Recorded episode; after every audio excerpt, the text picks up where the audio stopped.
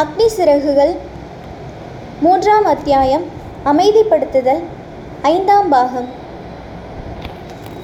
Rocket தொழில்நுட்பத்தில் இந்தியாவின் ஆற்றல் மறுபடியும் சந்தேகத்திற்கு இடமில்லாமல் நிலைநாட்டப்பட்டது. விண்வெளி தொழிலில் பலம் பெற்றுவிட்டாலும் ஏவுகணை பக்கபலத்தோடு நமது பாதுகாப்பு விரிவடைந்து விட்டதாலும் அபார சக்தி படைத்த நாடாக இந்தியா உயர்ந்துவிட்டது. சூப்பர் பவர் நாடுகள் என்று தாங்களாகவே பட்டம் சூட்டிக்கொண்ட ஒரு சில நாடுகளின் பட்டியலில் இந்தியாவும் இடம்பெற்று விட்டது. புத்தர் அல்லது காந்தி வழிவந்த நாடு என்று சொல்லிக்கொள்வதிலேயே பெருமைப்பட்டு வந்த இந்தியா ஏன், எதற்காக இப்படி ஏவுகணை சக்தி படைத்த நாடாக உருமாறியது? வருங்கால தலைமுறையினருக்காக இந்த கேள்விக்கு பதில் சொல்லியாக வேண்டும். 2 நூற்றாண்டுகளாக அடக்கி ஒடுக்கி வைக்கப்பட்டு உரிமைகள் மறுக்கப்பட்டிருந்தாலும் இந்திய மக்களின் ஆற்றலும் படைப்பு திறனும் உருக்குலைந்து போய்விடவில்லை. விடுதலை அடைந்து இறையாண்மை பெற்ற வெறும் 10 ஆண்டுகளுக்குள் இந்திய விண்வெளி மற்றும் அணுசக்தி திட்டங்கள் ஆரம்பமாகிவிட்டன. இந்த திட்டங்கள் எல்லாமே அமைதி பயன்பாடுகளுக்காக மட்டுமே வகுக்கப்பட்டன. ஏவுகணை உற்பத்திக்கான அல்லது இராணுவத்துக்கு தேவையான தளவாடங்களை நிறுவுவதற்காக நிதி வசதி இல்லாமல் இருந்தது. 1962 பெற்ற கசப்பான அனுபவத்தால் ஏவுகணை உற்பத்தியில் அடியெடுத்து வைக்க வேண்டிய நிர்பந்தம் ஏற்பட்டது. ஒரு பிருத்திவி போதுமா? 4 அல்லது 5 ஏவுகணை சாதனங்களை நமது நாட்டிலேயே உற்பத்தி செய்துவிட்டால் நாம் போதுமான அளவிற்கு பலம் பெற்று விடுவோமா? அல்லது அணு ஆயுதங்கள் நம்மிடம் இருந்தால் நாம் பலசாலியாகி விடுவோமா? ஏவுகணைகளும் அணு ஆயுதங்களும் ஒரு முழுமையான பெரும் சக்தியில் ஒரு பகுதிதான். நவீன தொழில்நுட்ப களத்தில் நமது நாடு சுயசார்பு பெற்றிருக்கிறது என்பதன் அடையாளம்தான் பிருத்திவி. பெரும் பணபலத்திற்கும் ஏராளமான அடிப்படை கட்டமைப்பு வசதிகளுக்கும் இணையான சக்தி. உயர் தொழில்நுட்பம் துரதிருஷ்டவசமாக நமக்கு தேவையான அளவுக்கு இது எதுவுமே கிடைக்கவில்லை. நம்மால் என்ன செய்ய முடியும்? தேசத்தின் எல்லா ஆதாரங்களையும் ஒன்று திரட்டிக்கொண்டு ஒரு தொழில்நுட்ப செயல் விளக்க திட்டமாக அக்னி ஏவுகணையை உருவாக்கி வருவது இதற்கு பதிலளித்து விடுமா? சுமார் 10 ஆண்டுகளுக்கு இஸ்ரோவில் ரெக்ஸ் திட்டம் பற்றி நாங்கள் ஆலோசனை நடத்திய போது ஒரு விஷயம் எனக்கு தெளிவாக தெரிந்தது. இணைந்து பணியாற்றும் இந்திய விஞ்ஞானிகளாலும் தொழில்நுட்ப வல்லுநர்களாலும் இந்த சாதனையை சாதிக்க முடியும் என்பதில் சந்தேகமில்லை. விஞ்ஞான ஆய்வுக்கூடங்களும் கல்வி நிலையங்களும் மேற்கொள்ளும் கூட்டு நடவடிக்கைகளால் நவீன தொழில்நுட்ப ஆற்றலை இந்தியா நிச்சயமாக பெற முடியும். இந்திய தொழில்துறை தாமாகவே போட்டுக்கொண்ட வெறும் வடிவமைப்பு தொழிற்சாலைகள் என்ற திரையை விலக்கி அதன் சுயரூபத்தை யாராலையாவது வெளிக்காட்ட முடிந்தால் உள்நாட்டு தொழில்நுட்பத்தை பயன்படுத்தி கொண்டு அபார சாதனைகளை இந்திய தொழிற்சாலைகளால் நிகழ்த்த முடியும். இதை எட்டுவதற்காக பல அமைப்புகளின் பங்கேற்பு, கூட்டு அணுகுமுறை, தொழில்நுட்பம், சக்தி அளித்தல் என்ற 3 ஆண்டுக்கு வியூகத்தை நாங்கள் வகுத்தோம். அக்னி வெளிப்படுவதற்கான அடிப்படை அம்சங்கள் இவைதான். அக்னி அணியில் 500க்கும் அதிகமான விஞ்ஞானிகள் இடம்பெற்றிருந்தார்கள். அக்னியை ஏவும் மகத்தான முயற்சியில் பல அமைப்புகள் இணைந்து செயலாற்றின. பணியாளர்கள் என்ற 2 அடிப்படை கண்ணோட்டங்களை உள்ளடக்கியது அக்னி திட்டம். ஒவ்வொருவரும் தனது இலக்கை எட்டுவதற்கு அணியின் மற்ற உறுப்பினர்களையும் சார்ந்திருக்க வேண்டும். இப்படிப்பட்ட சந்தர்ப்பங்களில் முரண்பாடும் குழப்பமும் ஏற்படுவது சகஜம். ஒதுக்கப்பட்ட வேலையை நிறைவேற்றுவதில் பணியாளர்களை பற்றியும் தலைமை பொறுப்பிலுள்ள சிலர் அக்கறை காட்டுவார்கள். சிலருக்கு வேலை மட்டுமே குறி. தொழிலாளர்களை பற்றியெல்லாம் அலட்டிக்கொள்ள மாட்டார்கள். வேறு சிலர் வேலைக்கு அதிக முக்கியத்துவம் கொடுக்க மாட்டார்கள். தங்களோடு பணியாற்றுபவர்கள் மனப்பூர்வமாக அதில் ஈடுபட வேண்டும் என்பதில் அதிக கவனம் செலுத்துவார்கள். எப்படி இருந்தாலும் இந்த அணி வேலையின் தரம், மனித உறவு மேம்பாடு என்ற 2 விதத்தில் வெகு சிறப்பாக செயல்பட்டது. ஈடுபாடு, பங்கேற்பு, பொறுப்புணர்வு, இந்த 3 அம்சங்கள் தான் செயல் திட்டத்தின் தாரக மந்திரங்கள்.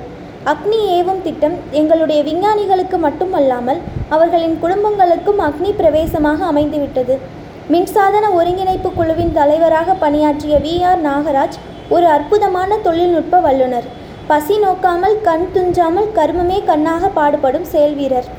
ITR-இல் அவர் பணியாற்றிய போது அவரது மைத்துனர் மரணமடைந்து விட்டார். அக்னி ஏவும் பணியில் அவருடைய வேலை தடைப்பட்டு விடக்கூடாது என்பதற்காக இந்த மரண செய்தியை அவரது குடும்பத்தார் அவரிடம் சொல்லவில்லை. 1989 ஏப்ரல் 20 அக்னியை ஏவுவதற்காக நான் குறிக்கப்பட்டுவிட்டது.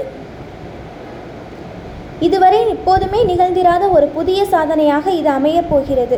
செயற்கைக்குள் ஏவுதலை போன்ற காரியமில்லை இது. ஒரு ஏவுகணையை விண்ணில் செலுத்துவதற்கு விரிவான பாதுகாப்பு ஏற்பாடுகள் தேவை. ஏவுகணை செல்லும் பாதையை கண்காணிப்பதற்காக 2 ரேடார்கள், 3 டெலிமெட்ரி நிலையங்கள், ஒரு தொலைக்கட்டுப்பாடு நிலையம், மின் மற்றும் ஒளிக்கதிர்களை அடையாளம் காணும் 4 கருவிகள் அனைத்தும் நிறுவப்பட்டன. மேலும் கார் நிகோபாரில் உள்ள டெலிமெட்ரி நிலையமும் ஷார் ரேடார்களும் ஏவுகணை செல்லும் பாதையை கண்காணிப்பதற்கு முடுக்கிவிடப்பட்டன. ஏவுகணை பாட்டரிகளிலிருந்து உற்பத்தியாகும் மின்சக்தியையும் கட்டுப்பாடு சாதன அழுத்தத்தையும் துல்லியமாக கண்காணிப்பதற்கு தகுந்த ஏற்பாடு செய்யப்பட்டிருந்தது. மின்சக்தியில் பாதிப்பு வராமல் தடுப்பதற்காக வோல்டேஜ் அல்லது அழுத்தத்தில் ஏதாவது வேறுபாடு காணப்பட்டால் விசேஷமாக வடிவமைக்கப்பட்டிருந்த தானியங்கி சோதனை சாதனம் அடுத்த கட்ட நடவடிக்கையை நிறுத்தும்படி சமிக்ஞை கொடுக்கும். இந்த கோளாறு நிவர்த்தி செய்யப்பட்டால்தான் ஏவுகணை பறப்பதற்கான அடுத்த கட்ட ஏற்பாடுகள் தொடரும். ஏவுகணையை செலுத்துவதற்கு 36 மணி நேரம் இருக்கும்போது கவுண்டவுன் ஆரம்பமானது. 7.5 நிமிடங்கள் இருக்கும்போது கட்டுப்பாடு நடவடிக்கைகள் அனைத்தும் கம்ப்யூட்டருக்கு மாற்றப்பட்டு இருந்தன. ஏவுகணையை விண்ணில் செலுத்துவதற்கான எல்லா ஆயத்த வேலைகளும் திட்டமிட்டபடி நடைபெற்றன. ஏவும் சமயத்தில் பாதுகாப்பு கருதி பக்கத்து கிராம மக்களை எல்லாம் வேறு இடத்திற்கு அனுப்பி வைப்பது என்று முடிவு செய்தோம். இதை தெரிந்து கொண்ட பத்திரிகைகள் பெரும் சர்ச்சையை கிளப்பின. அந்த நாள் 1989 ஏப்ரல் 20 வந்தது. ஒட்டுமொத்த தேசமும் எங்களை கவனித்து கொண்டிருந்தது. ஏவுகணை பரிசோதனை முயற்சியை எப்படியாவது தடுத்து நிறுத்திவிட வெளிநாட்டு சக்திகள் நிர்பந்தம் செய்தன. எங்களுக்கு பக்கத்துணையாக உறுதியாக நின்ற இந்திய அரசு எங்களது முயற்சியை மழுங்கெடுக்கக்கூடிய எந்த நடவடிக்கையாக இருந்தாலும் அதை முறியடித்தது. ஏவுகணையை செலுத்துவதற்கு 14 நொடிகள் இருந்தபோது கம்ப்யூட்டர் நிறுத்த சமிக்ஞை கொடுத்தது. அதாவது ஒரு கருவி சரியாக இயங்கவில்லை, அந்த கோளாறை சரி செய்தோம். இதற்கிடையில் இன்னொரு கட்டுப்பாடு நிலையம் வேறு நிறுத்தும்படி சொன்னது. அடுத்த சில நிமிடங்களில் உட்புற மின்சக்தி பயன்பாட்டில் ஏற்பட்ட கோளாறினால் பல நிலைகளில் சோதனையை நிறுத்த வேண்டியதாயிற்று. ஏவுகணையை விண்ணில் செலுத்துவதை அப்போது கைவிட வேண்டி வந்தது. ஏவுகணையின் உட்புறத்தை திறந்து மின் உற்பத்தி அமைப்பை மாற்றியமைக்க வேண்டியிருந்தது. தனது குடும்பத்தில் ஏற்பட்ட துயரத்தை இந்த சமயத்தில் தெரிந்து கொண்ட நாகராஜ் 3 நாட்களுக்குள் திரும்பி வந்து விடுவதாக அழுது கொண்டே என்னிடம் உறுதியளித்தார். இப்படிப்பட்ட அஞ்சானஞ்ச படைத்தவர்களின் வாழ்க்கை வரலாறு எந்த சரித்திர புத்தகத்திலும் இடம்பெறுவதே இல்லை.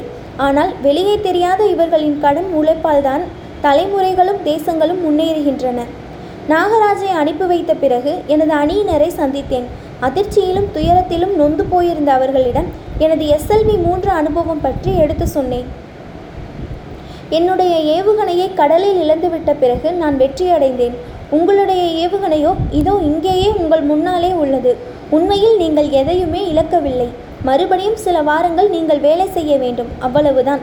இப்படி சொன்னதும் செயலற்று போயிருந்த அவர்கள் சகஜ நிலைக்கு வந்தார்கள். துணை சாதனங்களை திருத்தி அமைத்து புத்துயிர் ஊட்டும் பணியில் ஒட்டுமொத்த அணியினரும் இறங்கினார்கள். பத்திரிகைகள் வரிந்து கட்டிக்கொண்டு களத்தில் குதித்தன. தத்தம் வாசகர்களின் ரசனைக்கு தீனி போடும் வகையில் ஏவுகணை செலுத்தலை தள்ளி போட்டதற்கான காரணங்களுக்கு விளக்கம் கொடுத்தன. கார்ட்டூன் ஓவியர் சுதீத்தர் ஒரு கேலி சித்திரம் வரைந்திருந்தார். அதில் ஒரு பொருளை சேல்ஸ்மேனிடம் வாபஸ் கொடுத்த கடைக்காரர் அக்னி போல இதுவும் போனியாகவில்லை என்று சொல்வதாக சித்தரித்திருந்தார். பிரஸ் பட்டன் சரியாக வேலை செய்யாததால் ஒத்திவைத்தோம் என்று அக்னி விஞ்ஞானி சொல்வதாக இன்னொரு கார்ட்டூன் போட்டியிருந்தார். கவலைப்பட வேண்டியதில்லை, இது பரிபூர்ண அமைதியான அஹிம்சை ஏவுகணை என்று ஒரு தலைவர் பத்திரிகை நிருபர்களிடம் சமாதானம் சொல்வதாக ஹிந்துஸ்தான் டைம்ஸ் கிண்டலடித்திருந்தது. அடுத்த 10 நாட்களாக 24 மணி நேரமும் பாடுபட்டோம். அக்கு வேறு ஆணி வேறாக அலசி ஆராய்ந்தோம். 1989 மே 1 விண்ணில் செலுத்துவதற்கு தயாராக ஏவுகணையை நமது விஞ்ஞானிகள் சரி செய்து விட்டார்கள். ஆனால் மறுபடியும் தடங்கள். ஏவுகணை விண்ணில் பாய 10 நொடிகள் இருக்கும்போது தானியங்கி கம்ப்யூட்டர் சோதனை சமயத்தில் நிறுத்து சமிக்ஞை வந்தது. S1 TVC என்ற ஒரு கட்டுப்பாட்டு சாதனம் எதிர்பார்த்தபடி செயல்படவில்லை என்பது கண்டுபிடிக்கப்பட்டது. மறுபடியும் ஏவுகணை செலுத்தல் தள்ளி போடப்பட்டது. ராக்கெட் தொழில்நுட்ப களத்தில் இதெல்லாம் சர்வசாதாரணமான விஷயம். வெளிநாடுகளில் இப்படி அடிக்கடி நடப்பதுண்டு. ஆனால் ஆர்வம் பொங்கும் தேசமோ எங்களுடைய சிக்கல்களை புரிந்து கொள்ளக்கூடிய மனநிலையில் இல்லை. ஹிந்து நாளிதழில் கேசவ் ஒரு கார்ட்டூன் தீட்டியிருந்தார். அதில் கையில் கரன்சி நோட்டுகளை எண்ணிக்கொண்டிருந்த ஒரு கிராமத்து ஆசாமி பக்கத்தில் நின்று கொண்டிருந்த நபரிடம் இப்படி சொன்னார்.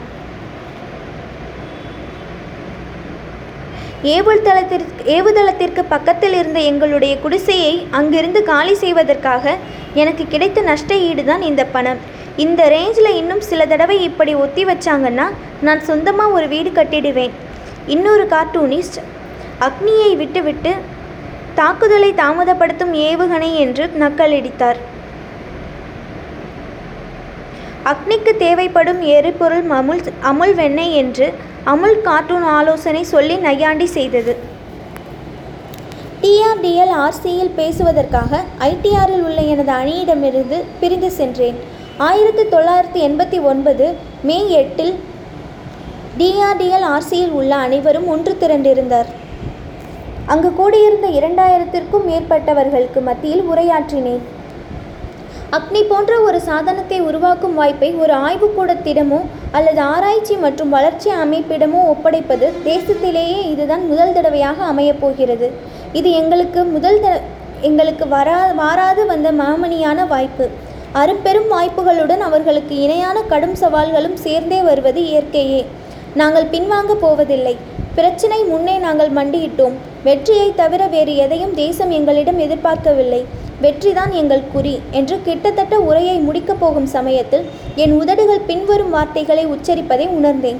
உங்களுக்கு உறுதி அளிக்கிறேன், இந்த மாத இறுதிக்குள் அக்னியை வெற்றிகரமாக ஏவிய பிறகு மறுபடியும் இங்கு வருகிறேன்.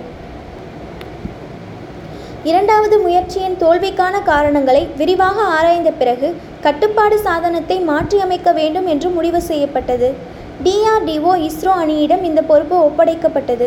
திரவ எரிபொருள் சாதாரண வளாகத்தில் முதற்கட்ட கட்டுப்பாடு சாதனத்தை இந்த அணி சரி செய்தது.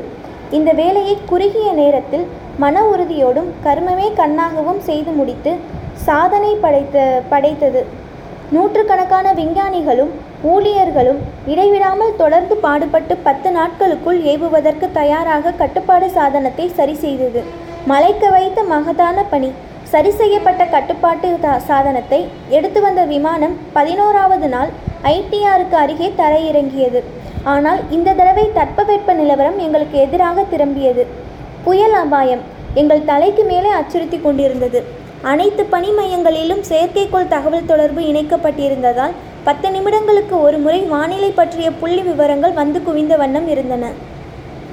இறுதியாக 1989 மே 22 அக்னியை விண்ணில் செலுத்துவது என்று முடிவு செய்யப்பட்டது. இந்த காட்சியை காண்பதற்காக பாதுகாப்பு அமைச்சர் KC பந்த் IRT வந்திருந்தார். அவருடன் அதற்கு முந்தைய நாள் மே 21 இரவு டாக்டர் அருணாச்சலமும் ஜெனரல் KN சிங்கும் நானும் உலாவச் சென்றிருந்தோம். அது பௌர்ணமி இரவு. கடல் அலைகள் உயர்ந்து கிளம்பி ஆர்ப்பரித்து கொண்டிருந்தன. இறைவனின் புகழையும் வலிமையையும் போற்றி புகழ்ந்து அவை பாடுவது போல் தோன்றியது. அக்னியை நாளை வெற்றிகரமாக விண்ணில் செலுத்தி விடுவோமா எங்கள் அனைவரிடமும் இந்த கேள்வி எழுந்தது. ஆனால் அந்த அழகிய பௌர்ணமி இரவில் நிலவிய ரம்யமான சூழ்நிலையை குலைத்துவிடக்கூடாது என்பதற்காக யாருமே வாய் திறக்கவில்லை. பாதுகாப்பு அமைச்சரின் கேள்வி நீண்ட நேர அமைதியை தகர்த்தது. கலாம், அக்னி வெற்றியை நாளை கொண்டாடுவதற்காக நான் என்ன செய்ய வேண்டுமென்று நீங்கள் விரும்புகிறீர்கள் என்று அவர் வினவினார். அது ஒரு சாதாரண கேள்வி. அதற்கான பதிலை என்னால் உடனடியாக சிந்திக்க முடியவில்லை. எனக்கு என்ன வேண்டும்? என்னிடம் இல்லாதது எது? எனக்கு சந்தோஷத்தை கொடுக்க போவது எது? இப்படியெல்லாம் நினைத்து பார்த்த பிறகு பதில் கிடைத்தது. RCIயில் நடுவதற்காக 1,00,000 செடிகள் எங்களுக்கு வேண்டும் என்று கேட்டேன். பாதுகாப்பு அமைச்சரின் முகத்தில் ஒரு தோழமை உணர்வு பரீட்சித்தது. அக்னிக்காக பூமி தாயின் ஆசிகளை நீங்கள் பெறுகிறீர்கள். நாளை நாம் வெற்றியடைவோம் என்று அவர் நம்பிக்கையுடன் சொன்னார்.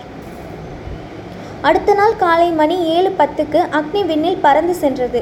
அது ஒரு கனக்கச்சிதமாக விண்ணேற்றல் திட்டமிட்டிருந்த பாதையில் துல்லியமாக அது சென்று கொண்டிருந்தது.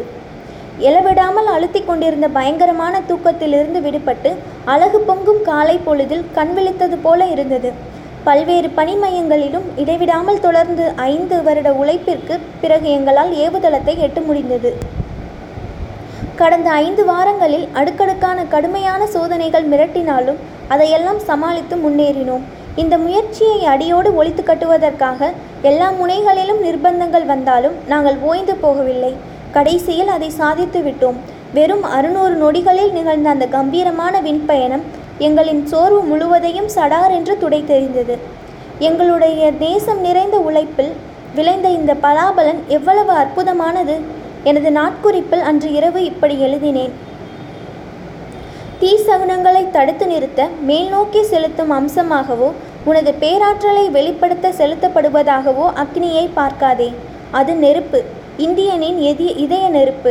அது வெறும் ஏவுகணை அன்று, இந்த நாட்டின் எரியும் பெருமை. அதனால்தான் அதற்கு அத்தனை ஒளி. அக்னி வெற்றியை பிரதமர் ராஜீவ் காந்தி மகத்தான சாதனை என்று பாராட்டினார். சுயசார்பு வழிமுறைகள் மூலம் நமது சுதந்திரத்தை காத்துக்கொண்டு பாதுகாப்பு சக்தியை பலப்படுத்தி கொள்ளும் தொடர் நடவடிக்கைகளில் இது ஒரு மகத்தான சாதனை. தேசத்தின் பாதுகாப்பிற்காக நவீன தொழில்நுட்பத்தை உள்நாட்டிலேயே உருவாக்க வேண்டும் என்ற நமது உறுதியின் பிரதிபலிப்பு. நமது தொழில்நுட்பத்தின் செயல்விளக்க வடிவம் இது என்று அவர் வர்ணித்தார். உங்களுடைய முயற்சிகளில் தேசம் பெருமை கொள்கிறது என்று ராஜீவ்காந்தி என்னிடம் பெருமிதத்துடன் கூறினார். அக்னி வெற்றியில் தமது கனவு மெய்ப்பட்டதைக் கண்டு மகிழ்ந்தார். ஜனாதிபதி ஆர் வெங்கட்ராமன். உங்களுடைய ஆழ்ந்த ஈடுபாடு, கடும் உழைப்பு மற்றும் திறமைக்கு பெருமை சேர்க்கும் புகழ் மாலை இது. சிம்லாவில் இருந்து அவர் தந்தி அனுப்பியிருந்தார். இந்த தொழில்நுட்ப சாதனை பற்றி பொய்யும் புனை சுருட்டுமான தகவல்களை பெருமளவில் சிலர் பரப்பி வந்தார்கள். அக்னி எப்போதுமே ஒரு அணு ஆயுத சாதனமாக கருதப்படவில்லை. அணு அல்லாத பிறவகை குண்டுகளை சுமந்து கொண்டு நீண்ட தூரம் பறந்து சென்று துல்லியமாக இலக்கை தாக்கும் ஒன்றுதான் இது என்றே கருதப்பட்டது. இந்த பணி அணு ஆயுதம் அல்லாத மாற்று வழி என்றே நடப்பு பாதுகாப்பு உத்தியை பொறுத்தவரை மிக முக்கிய பங்களிப்பாக கருதப்பட்டது. சோதனை முறையில் அக்னியை வெடிக்க வைத்ததில் கடுமையான கண்டனக்கணைகள் கிளம்பின. ஏவுகணைக்கும் பிற ஆக்கப்பூர்வ திட்டங்களுக்கும் பயன் தரக்கூடிய தொழில்நுட்பம் தொடர்பான உதவிகள் அனைத்தையும், அத்துடன் எல்லாவித பன்னாட்டு உதவிகளையும் இந்தியாவுக்கு நிறுத்தப் போவதாக அமெரிக்க நாடாளுமன்ற உறுப்பினர்கள் மிரட்டி இருக்கிறார்கள் என்று பிரபல அமெரிக்க பாதுகாப்பு இதழ் ஒன்று எச்சரித்திருந்தது. மேற்கு ஜெர்மனி உதவியுடன் அக்னியை இந்தியா தயாரித்திருப்பதற்காக ஏவுகணை மற்றும் போர் ஆயுதங்கள் தொழில்நுட்பங்களில் நிபுணர் என்று சொல்லப்பட்ட கேரி மில்லிஹாலின் தி வால் ஸ்ட்ரீட் ஜேர்னல் பத்திரிகையில் எழுதியிருந்தார். அக்னியின் வழிகாட்டும் எலக்ட்ரானிக்ஸ் தொழில்நுட்பம், முதற்கட்ட ராக்கெட் மற்றும் ஏவுகணையின் நுட்பமான முனைப்பகுதி ஆகியவற்றை ஜெர்மானிய விண்வெளி ஆய்வு அமைப்பு தயாரித்திருந்தது என்பதையும், அக்னியின் காற்று இயக்க மாதிரி சாதனம் டிஎல்ஆரின் காற்று போக்கியில் பரிசோதிக்கப்பட்டது என்பதையும் படிக்கும்போது எனக்கு சிரிப்பு தான் வந்தது. இதை அவசரமாக மறுத்த டிஎல்ஆர் அக்னியின் வழிகாட்டும் எலக்ட்ரானிக்ஸ் தொழில்நுட்பத்தை பிரான்ஸ் சப்ளை செய்தது என்று அது தன் பங்குக்கு இன்னொரு கதை சொன்னது. நான் 1962 வேலப்ஸ் தீவில் 4 மாத காலம் தங்கியிருந்த போது அக்னி தயாரிப்புக்கு வேண்டிய எல்லாவற்றையும் சேகரித்து எடுத்துக்கொண்டதாக அமெரிக்க செனட் சபை உறுப்பினர் ஜெஃப் பிங்கமன் குற்றம் சாட்டியிருந்தார். அக்னியில் பயன்படுத்தப்பட்டிருக்கும் தொழில்நுட்பம் 25 வருடங்களுக்கு முன்பு நான் வேலப்ஸ் தீவில் இருந்த காலத்தில் எங்கேயும் இருந்ததில்லை, அமெரிக்காவிலும் கூடத்தான். இன்றைய உலகத்தில் தொழில்நுட்பத்தில் நாம் பின்தங்கி போய்விட்டால் மற்ற சக்திகள் நம் மீது ஆதிக்கம் செலுத்தும். இந்த காரணத்தால் நமது சுதந்திரத்தை நம்மால் விட்டு கொடுக்க முடியுமா? இந்த அச்சுறுத்தலில் இருந்து நமது தேசத்தின் பாதுகாப்பையும் ஒற்றுமையையும் கட்டி காப்பது நமது தலையாய கடமை. அந்நிய ஆதிக்கத்தை எதிர்த்து தேச விடுதலைக்காக போராடிய நமது முன்னோர்கள் நம்மிடம் ஒப்படைத்து சென்ற பொறுப்பை நாம் கர்ம சிரத்தையோடு நிறைவேற்ற வேண்டாமா? தொழில்நுட்ப ரீதியில் சுயசார்பு கொண்டவர்களாக நாம் மாறினால் மட்டுமே நமது பாதுகாப்பை நம்மால் பலப்படுத்தி கொண்டு தக்க வைத்து கொள்ள முடியும். தேசிய ஒருமைப்பாட்டை பாதுகாப்பதற்காகவும் நம்மை சுற்றியுள்ள நாடுகளின் கொந்தளிப்பான நிலவரங்களால் நமது ஜனநாயக நடைமுறைக்கு ஆபத்து வராமல் பாதுகாத்து கொள்வதற்காகவும் தற்காப்பு அணுகுமுறையைத்தான் இந்திய பாதுகாப்பு படையினர் கையாண்டு வந்தார்கள். அக்னி ஏவப்பட்டதும் இந்த நிலை மாறிவிட்டது. தன்னை வம்பு சண்டைக்கு இழுத்து போரில் இறங்க வைக்கக்கூடிய எந்த முயற்சியையும் முறியடிக்கக்கூடிய பலம் பெற்றுவிட்டது இந்தியா. இது அக்னியில் பிறந்த சக்தி. ஐஜிஎம்டிபி ஆரம்பிக்கப்பட்டு 5 வருடங்கள் பூர்த்தி அடைந்திருந்ததை குறிக்கும் அடையாள சின்னமாக அக்னி விண்பயணம் அமைந்துவிட்டது. இப்போது மிக முக்கியமான பின்னோக்கிய பொறியியல் தொழில்நுட்பத்தில் நமது ஆற்றலை ஐஜிஎம்டிபி நிரூபித்துவிட்டது. பிருத்திவி, திரிசூல் போன்ற தந்திர ஏவுகணைகளை அது ஏற்கனவே வெடிக்க வைத்து சோதனை செய்து பார்த்துவிட்டது. அது ஏவிய நாக் ஆகாஷ் ஏவுகணைகள் சர்வதேச போட்டியில்லாத சக்தி வாய்ந்த கணங்களுக்கு இந்தியாவை இட்டுச் செல்லும். இந்த இரண்டு ஏவுகணை சாதனங்களிலும் பெரும் தொழில்நுட்ப சாதனைகளுக்கான சாரம் அடங்கியிருந்தது. இவற்றில் முனைப்போடு கவனம் செலுத்த வேண்டும். மும்பையில் உள்ள மகாராஷ்டிரா விஞ்ஞான அகாடமி ஜவஹர்லால் நேரு நினைவு உரையாற்றுவதற்காக 1989 செப்டம்பரில் என்னை அழைத்திருந்தது. இந்த வாய்ப்பை பயன்படுத்தி கொண்டு அங்கிருந்த இளம் விஞ்ஞானிகளிடம் வானிலிருந்து வானில் ஏவப்படும் அஸ்திரா ஏவுகணையை நமது நாட்டிலேயே தயாரிப்பதற்கான எனது திட்டங்களை பகிர்ந்து கொண்டேன். இந்தியாவிலேயே இலகு ரக போர் விமானம் தயாரிக்கும் திட்டத்துடன் சேர்ந்தே அஸ்திரா உருவாக்கப்படும் என்றேன். நாக் ஏவுகணை திட்டத்திற்காக உருவாக்கிய அகச்சிவப்பு கதிர்களை அடையாளம் காணும் தொழில்நுட்பத்திலும் நுட்பமான ரேடார் கதிர்களை அடையாளம் காணும் தொழில்நுட்பத்திலும் நாம் எட்டிய முன்னேற்றம் பற்றி விவாதித்தேன். இந்த ஆற்றலால் சர்வதேச அளவில் நாம் உயர்ந்துவிட்டோம். உலக அளவில் ஏவுகணை தொழில்நுட்ப ஆராய்ச்சி மற்றும் வளர்ச்சி நடவடிக்கைகளில் ஈடுபட்டிருக்கும் முன்னணி நாடுகளின் வரிசையில் நாம் இடம் பிடித்து விட்டோம் என்று அவர்களிடம் கூறினேன். ரெக்ஸ் தொழில்நுட்பத்தை சாதிப்பதில் புதுரக கலவை பொருட்களின் முக்கிய பங்கு பற்றி எடுத்து சொன்னேன். தேசத்தை முடக்கி போட்டிருந்த தொழில்நுட்ப பின்னடைவு என்ற விலங்குகளை தகர்த்தெறியவும் தொழில்மயம் நாடுகளின் ஆதிக்கத்திலிருந்து விடுபடவும் நாம் தயாரான போது அதற்கான முயற்சிகளை பிரதமர் இந்திரா காந்தி முடுக்கிவிட்டார். அப்படி கிளறிவிடப்பட்ட தொழில்நுட்ப முயற்சி என்ற ஒரு பொறியில்தான் அக்னி ஜுவாலை கிளம்பியது. 1988 செப்டம்பர் இறுதியில் 2வது தடவையாக பிருத்திவி விண்ணில் செலுத்தப்பட்டது. மீண்டும் இதில் அபார வெற்றியடைந்தோம். தரையிலிருந்து தரைக்கு ஏவப்படும் ஏவுகணையில் உலகத்தின் இன்றைய சிறந்த ஏவுகணை பிருத்திவி என்பது நிரூபணமாகி உள்ளது. 1000 கிலோ எடையுள்ள குண்டுகளை 250 கிலோமீட்டர் தூரத்திற்கு கொண்டு சென்று திட்டமிட்ட இலக்கில் 50 மீட்டர் சுற்றளவுக்குள் துல்லியமாக தாக்கும் வல்லமை கொண்டது இது. கம்ப்யூட்டர் மூலம் இதை கட்டுப்படுத்தி வெவ்வேறு எடை கொண்ட ஆயுதங்களுடன் தேவைக்கேற்ற தூரத்தில் பறக்கும்படியும் போர்க்களத்தில் இருந்தவாறே இதை செலுத்த முடியும். அதுவும் கூட குறைந்த நேரத்திலேயே இந்த வேலையை முடித்துவிடலாம். வடிவமைப்பு, இயக்க நுட்பங்கள், செயல்முறை என எல்லா அம்சங்களிலும் 100% இந்திய தயாரிப்பு பிருத்திவி. ஒவ்வொரு கட்டமாக இதை உருவாக்கி கொண்டிருந்த போதே இதன் உற்பத்திக்கான வசதி வாய்ப்புகளையும் ஏற்படுத்தி கொண்டதால் ஏராளமாக இவற்றை தயாரித்து கொள்ளும் ஆற்றல் பெற்றுவிட்டோம். இந்த அபார முயற்சியை உடனடியாக இராணுவம் பயன்படுத்தி கொண்டது. பிருத்திவி மற்றும் திரிசூல் ஏவுகணை சாதனங்களுக்காக CCPAயிடம் அது ஆர்டர் கொடுத்தது. இதற்கு முன்பு எப்போதுமே இப்படி நடந்திராத விஷயம் இது.